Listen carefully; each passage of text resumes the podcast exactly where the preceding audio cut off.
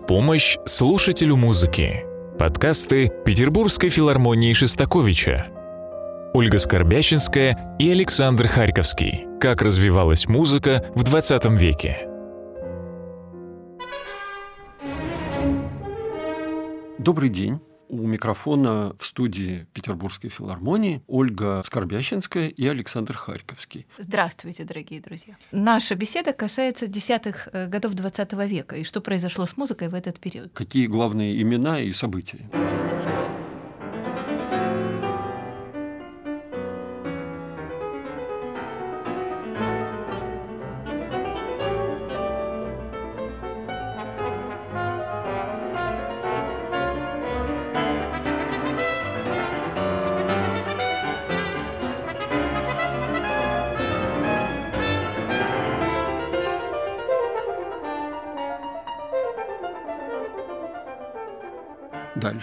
Что мы можем еще отметить? Если дальше, то неоклассицизм.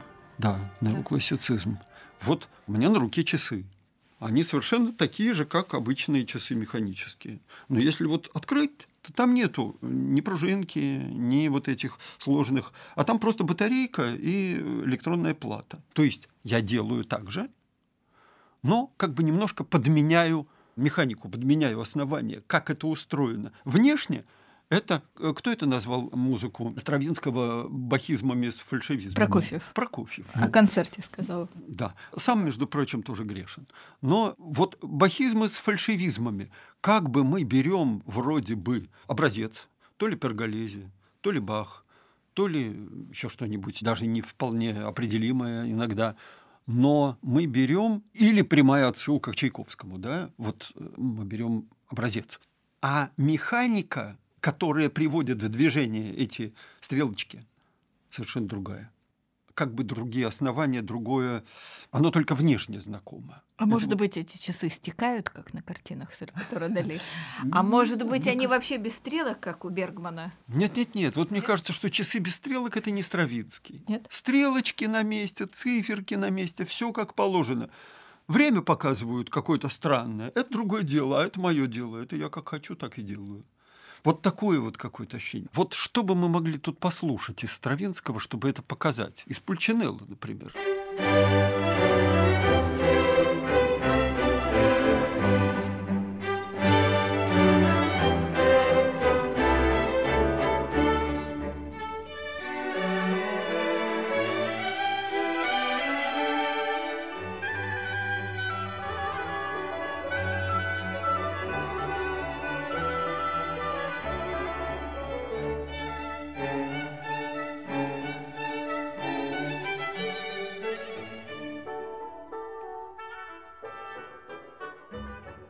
Да, это очень здорово. И, как он говорил сам о Пульчинелли, там же Дягилев возмутился жутко. Он хотел услышать Перголези, найденного им в библиотеках итальянских, музыку XVIII века. То, что сделал Стравинский, это была не аранжировка э, Перголези, а это было, в общем, что-то такое, что Дягилев воспринял как на выворот музыку, mm-hmm. абсолютно вывернутую на выворот. И Стравинский замечательно в диалогах ответил Дягилеву и всем критикам. Вы классиками восхищаетесь, вы их уважаете, а я люблю. Э, и я понимаю, понимаю, что они хотели сказать. И да. я имею право их изменить и вывернуть наизнанку и наполнить да. их чем-то своим.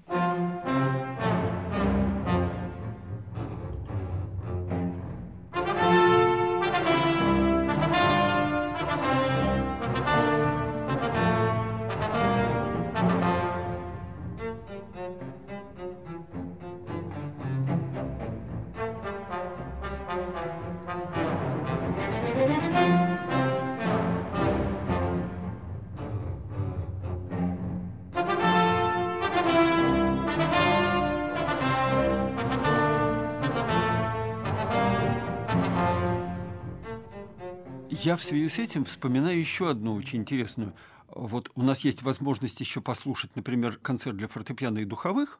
Угу. Он ведь тоже, в общем, ну, не неоклассицизм, а необарокко. И вот Стравинский беседует с американским искусствоведом Паулем Розенфельдом, которого я уже называл, и говорит, вот посмотрите, мы сидим с вами в помещении, где сводчатый потолок, а у меня в руках палка с изогнутой ручкой форма похожа.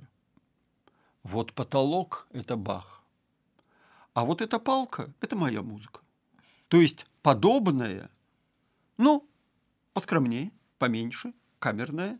Он очень смеется над исполнением музыки Баха, как он говорит, вагнеровскими оркестрами – и говорит, что если мы вдруг услышим, как это было у Баха, мы уже не сможем слушать этих вагнеровских оркестров, исполняющих Баха. И он прав абсолютно. Да, наше время это ну, хорошо да. показывает. Исторически информированное исполнительство, так называемое. Все. Я после того, как я первый раз услышал, как Леонхард играет со своим ансамблем Бранденбургский концерт, я понял, что все, что я, весь Бах, которого я слышал до этого, в блестящих исполнениях. Там и Клемпер, и Краян – все, я больше уже, ну как бы я уже не верю, это уже не Бах для меня. То есть он еще и услышал, угадал. Вот, э, да, ведь уважаете, в то время а еще не было. Да? В то время ведь еще не, не было этих ансамблей. Не Они было, все появились э, позднее, уже после Второй мировой войны. А пионер такого исторически информированного исполнительства Ванда Ландовска, когда играла на клавесине, только что изготовленном по старым э, чертежам фирмы Плеель рояльной, она производила впечатление совсем другое, не такое, как поздние аутентисты. А кто-то написал, по-моему, Роман Ролан, что на концертах Ванды Ландовской Высоцкой казалось, что мы присутствуем на спиритических сеансах. То есть все было наполнено пафосом, она выходила в черном платье, она вызывала этих духов.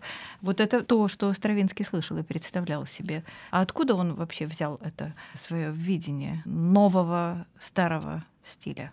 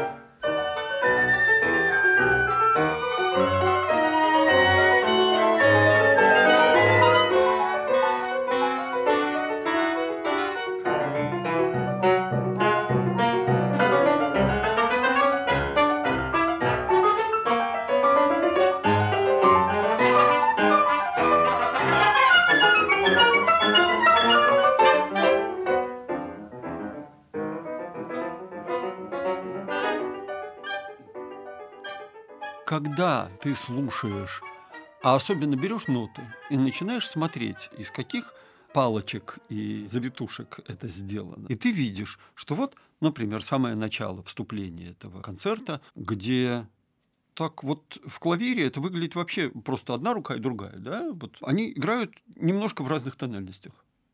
Либо они играют в одной тональности, но аккорды разных функций съезжаются вдруг одновременно, накладываются друг на друга.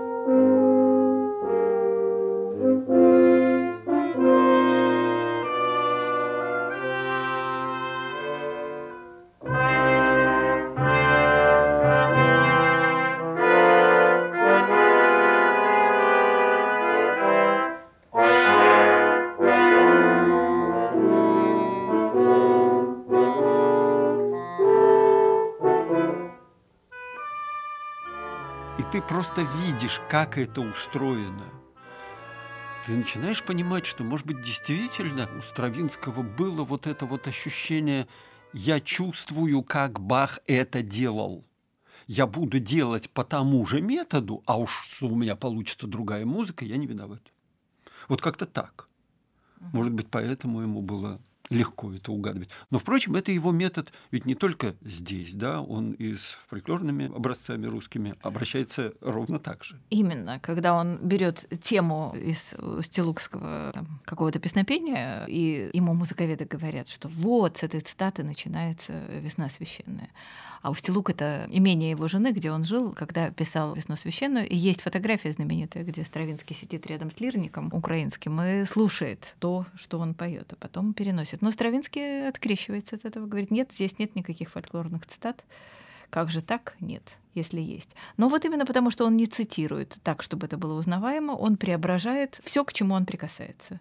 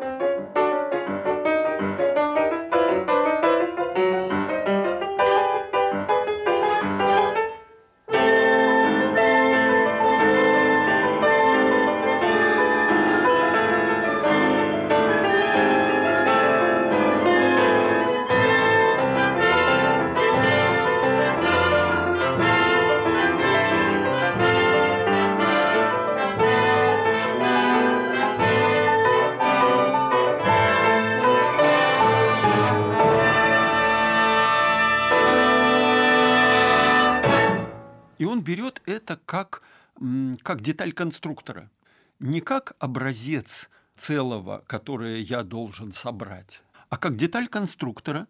Вот этой деталью здесь может быть народная песня, здесь может быть подслушанный или придуманный какой-то акцентный там рисунок, да, ритм, тут какой-то особый тембр, придуманный им, а вот здесь пожалуйста, черновики Перголези или образцы баховской музыки, как он ее слышит или как он ее видит в нотах.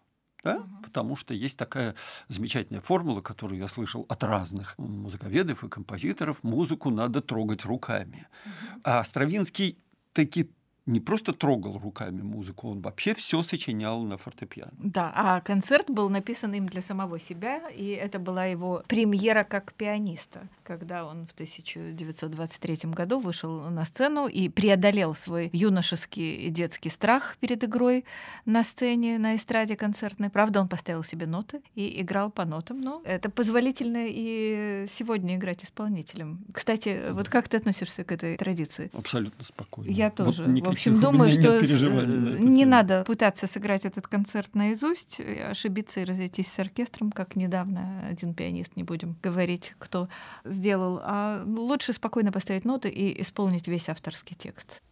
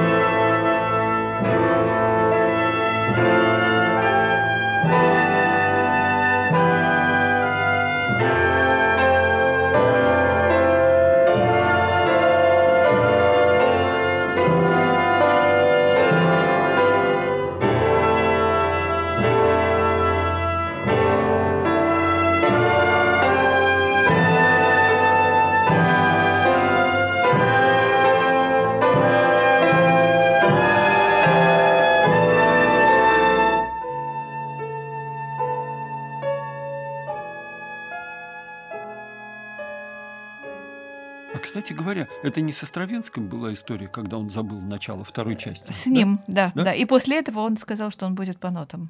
И отлично. Да. А, кстати говоря, барочные исполнители, у них не было даже мысли играть без нот. А зачем? Эту традицию ввела Клара Шуман, и известная есть фраза Беттины фон Арнем, подруги Гёте и очень ревниво относившейся к Кларе Шуман женщине, которая сказала по поводу исполнения Клары Шумана пассионата Бетховена наизусть, как мы можем быть уверены, что она взяла все те ноты, которые написал Бетховен, если перед ней нету тетрадки нотного текста? Может быть, она импровизирует. Но это мы отвлеклись. А, так вот, о Стравинском, о его концерте, о его неоклассицизме. Это знаменитая фраза, помнишь, да, про реставрацию старых кораблей. Кораблей. Да, я реставрирую старые корабли. И еще одна вещь, о которой замечательно сказал Альфред Шнитке в своей статье. Знаешь эту статью «Парадоксальность как черта метода Стравинского», такая вот классическая статья Шнитки музыковеды. Она характеризует, как все написанное любым человеком, в первую очередь самого Шнитки, Конечно. а затем уже Стравинского. Но там он совершенно точно показывает метод работы Стравинского с э, материалом в неоклассический период.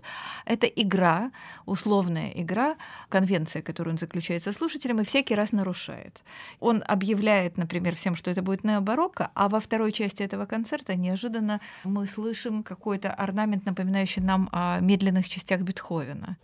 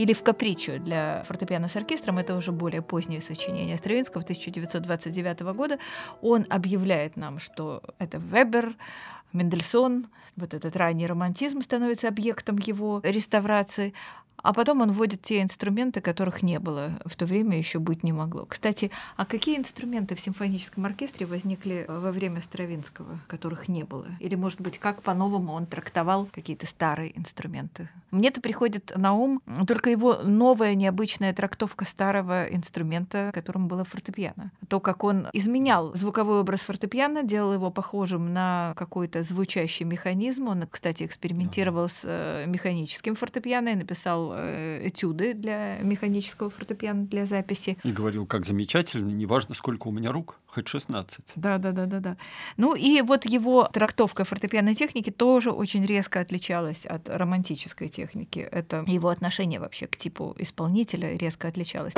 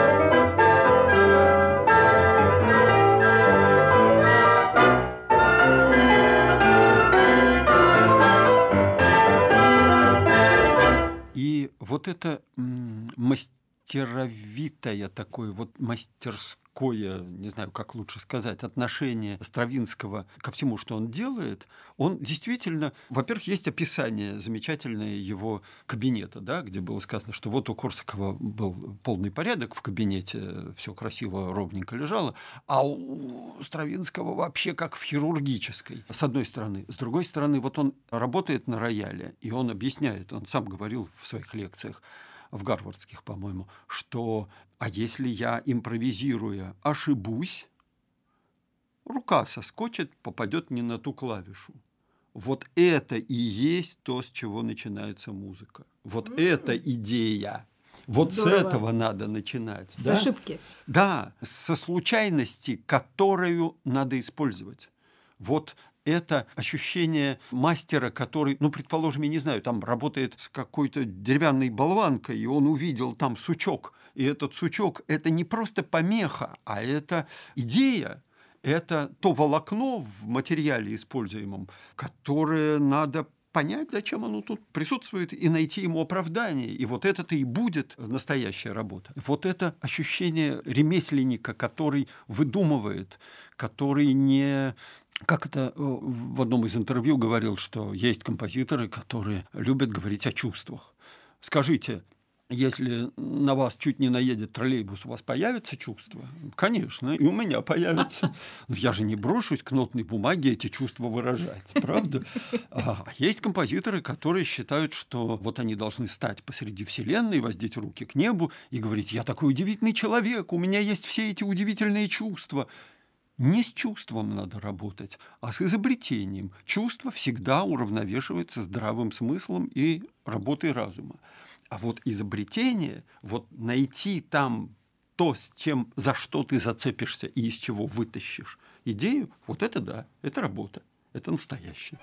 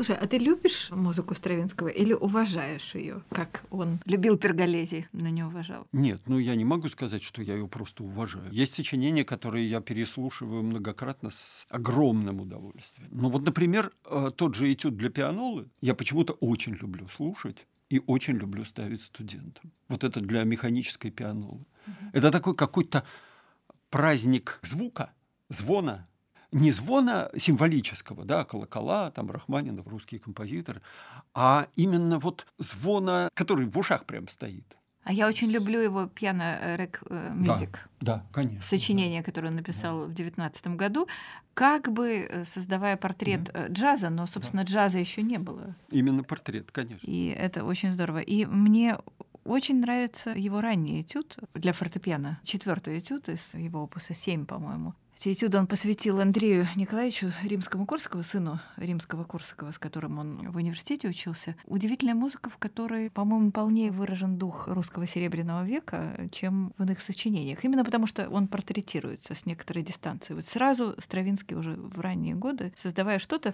в рамочку, как бы это помещал и э, наблюдал. Ага, вот это вот так выглядит русский серебряный век. Там можно и Скрябина услышать, и Рахманинова красную шапочку в этом этюде, и упражнения, которые который Стравинский ненавидел, но играл под руководством своей учительницы фортепиано, которую он сказал, замечательно, моя первая учительница фортепиано была э, великолепная пианистка и круглая дура. В общем, все есть в этом этюде, он замечательно, очень увлекательно его играет. А пьесы для квартета, где так много интересных чисто звуковых идей, вот мы привыкли это числить за некоторыми другими композиторами, а послушаешь у Стравинского, там просто каждый звук взят по-своему, каким-то своим штрихом, сочетание акцента, планы разработаны так, что прослушивается все. Это очень интересно смотреть, как оно сделано. Слушай, а я помню, как у меня началось знакомство с музыкой Стравинского. Это было в 75 году, и пластинка фирмы «Мелодия» называлась «Фортепианная музыка 20 века», играл Алексей Любимов, и там были отдельные пьесы, абсолютно культовые, как сейчас бы сказали, наверное, культовые пьесы 20 века. Там была соната Айвза на трех листах, там Да, было шесть маленьких пьес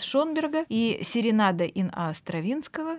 И вот я заслушала до дыр эту пластинку. Да, и вариации Веберна, опус 27. Совершенно замечательно. Вообще, вот кажется совершенно закономерным, что Алексей Любимов и Стравинского, Шонберга, и Айвза играет, и исторически достоверную музыку, аутентичную так называемую музыку на инструментах того времени, скажем, на хаммер-клавире, инструменте времен конца XVIII века, да, он играет венских классиков, а на инструментах начала 19-го, 20-х, 30-х годов 19 века он играет Шуберта и романтиков ранних. То есть, на самом деле, очень интересно получается сделать новое, это иногда через голову предшественников обратиться к очень старому. Да, конечно. Причем у Стравинского это замечательно, это расстояние до предшествующих эпох все увеличивается, увеличивается. Если он начинает неоклассицизм с отсылки к Перголезе XVIII век, то потом уже в конце этого неоклассического периода, в 50-е годы, он обращается к каким-то произведениям средневековым. Вот эти каноны,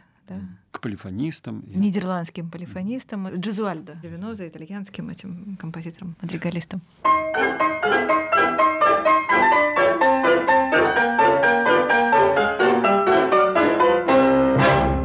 Мы сказали про нововенскую школу, про Шонберга и учеников, мы сказали про неоклассицизм. Мы можем еще что-то назвать вот из таких крупных направлений? Или это уже не направление? Я думаю, что импрессионизм, конечно, был направлением во французской музыке. И отталкивающийся, и отрицающий импрессионизм, ну, такой, э, если можно сказать, неоурбанизм, вот это вот э, движение, которое возникло у композиторов шестерки, так называемые, которые сбросили с корабля современности, выражаясь языком этих лозунгов, все утонченные, изысканные грезы композиторов-импрессионистов. Очень, кстати, обидев Дебюсси, который в 918 году умер, чувствуя себя неожиданно непризнанным и непонятым молодым поколением. И, в общем, э, нехорошо поступив с Марисом Равелем, который на самом деле был композитором очень сильно развивающимся после 918 года. Но зато они признали Сати. Так который Сати, вообще они, чуть Сати их открыл. Да, да, да, да, признали да. хорошенькое дело. Он их воспитал, он их открыл. А, да, они его признали. А потом Сати их бросил и э, обратился к следующим молодым. Вообще, это, конечно, удивительно. Пример композитора, который все молодел, молодел и молодел с годами. И который вот страшно рисковал. Вот это тот случай, когда я говорил, что ведь можно не пройти этот э, тест, да, и тебя просто отстранят как сумасшедшего. Вот Сати рисковал здесь невероятно. Да, конечно. И, и до сих пор, вообще говоря, иногда вот меня, я показываю какую-то музыку, меня студенты спрашивают, а как бы это, вот как вообще? А может, это не графомания, нет? Это, это надо изучать, да? И непонятно. Есть Гносьены какие-нибудь его, да? ну, Гносьен-то они красиво звучат, чего там. А вот его пародийные вот эти пьески, где он выписывает э, какие-то дурацкие совершенно комментарии над каждым аккордом, над каждой нотой, где повторяет один и тот же аккорд 180 раз. Непонятно зачем. То ли пародируя что-то, то ли дурака валяет, то ли вот чесотка какая-то. Но он это делает и делает, опять же, каждый раз чуть-чуть по-другому, чуть-чуть по-новому. И немножко всех подкалывает. Ну, у нас странным образом за бортом оказались некоторые композиторы, которые вообще говоря, очень часто для нас олицетворяют музыку XX века. Ну, скажем, Прокофьев, да, Шостакович, да. Барток. Во многих отношениях вот интересно, как к этому относиться? Невозможно сказать, что Прокофьев принадлежит такому-то направлению. Есть неоклассицистские? Есть. Есть сверхсложная вот эта вот механическая музыка? Есть, пожалуйста. Есть неоромантизм? Можно и это. И даже экспрессионизм. экспрессионизм. Во втором концерте первой части я слышу абсолютно экспрессионистскую да. музыку. Как сказал замечательно один из пианистов, он написал эту музыку, и началась Первая мировая война. Вот он выпустил этот дух войны. Вообще вот это начало второго первого концерта Прокофьева на меня производит какое-то совершенно ошеломляющее впечатление каждый раз, когда я слушаю, когда вдруг на глазах раздувается, вот как бы он начинается из ничего, и вдруг вот за какие-то полтакта на глазах вырастает масштаб.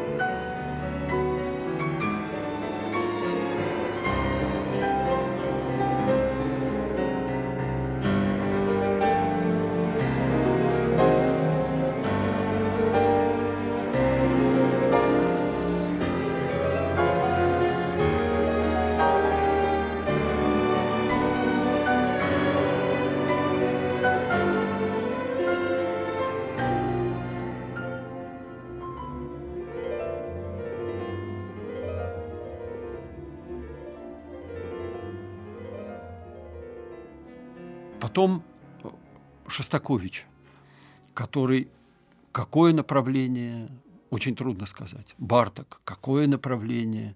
Ну, фольклоризм, ну, есть и это. Так всего много. То есть это композиторы, которые как бы каждый искал свое какое-то особое сочетание вот этих новых параметров, свой особый конструктор какой-то создавал. Там целый мир, и о каждом можно очень подробно и очень много говорить. И иногда, если честно признаться, вот при всей любви к Стравинскому и при всем интересе к нововенцам и любви к Бергу, извините за такие интимные признания, но, наверное, мне интереснее подробно разбираться вот в таких композиторах, как Барток или Шостакович, например. Но вот у тебя это складывается в какую-то систему? Как-то это можно вот в схему поместить или нет? Нет, конечно, и это невозможно, потому что они каждый, и Прокофьев, и Барток, и Шостакович претерпели громадную эволюцию. Вот о них именно и можно сказать в полной мере слова, что они были композиторы тысячи стилей, а не о. Или даже не тысячи стилей, а одного какого-то подхода, который трансформировался на протяжении всей жизни, Органик. органически, вот, да, а не вот органично. Это вот ощущение... Может быть, поэтому мы их и называем классики? Ты не думал, что вот эта органичность их присвоения? Не знаю, Стравинского мы же тоже уже называем классиком. Ну да. Мне ужасно нравится фраза Теодора Адорна, который, сравнивая Хиндемита еще один, кстати, крупнейший композитор XX века со Стравинским, говорил, мне они напоминают игроков в казино, но если Хиндемит всегда ставит последнее, то у Стравинского всегда есть чем отыграться, что поставить еще. Он потрясающий выдумщик. Вот он выдумывает на, на ходу. Ощущение такое, что он не заканчивает это сочинение, тут же выдумал идею для следующего. А вот, э, да, у Бартака, у Шостаковича развивается как бы из органики.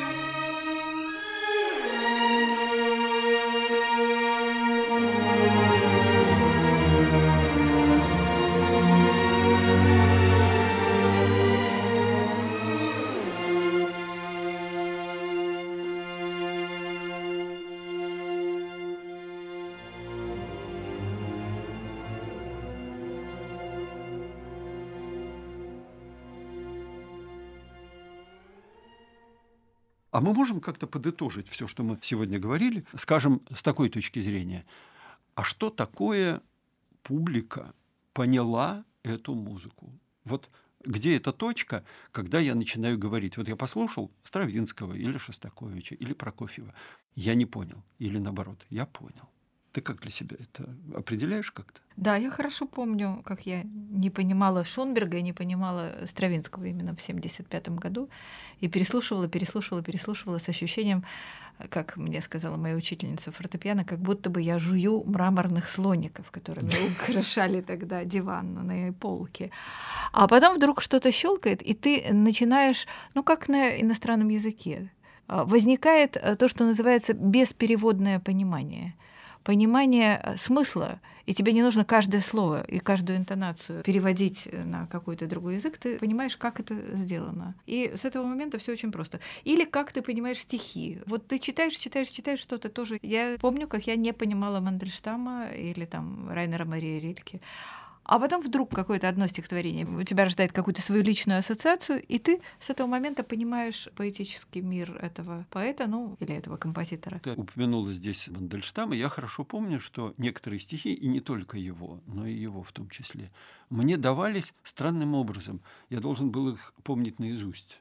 Я не могу их просто прочитать по книге, я должен их помнить наизусть, и они должны у меня всплывать в течение какого-то времени в разных ситуациях, в разном эмоциональном состоянии, во время разных действий. Здесь ты идешь, тут ты сидишь задумчив, тут засыпаешь.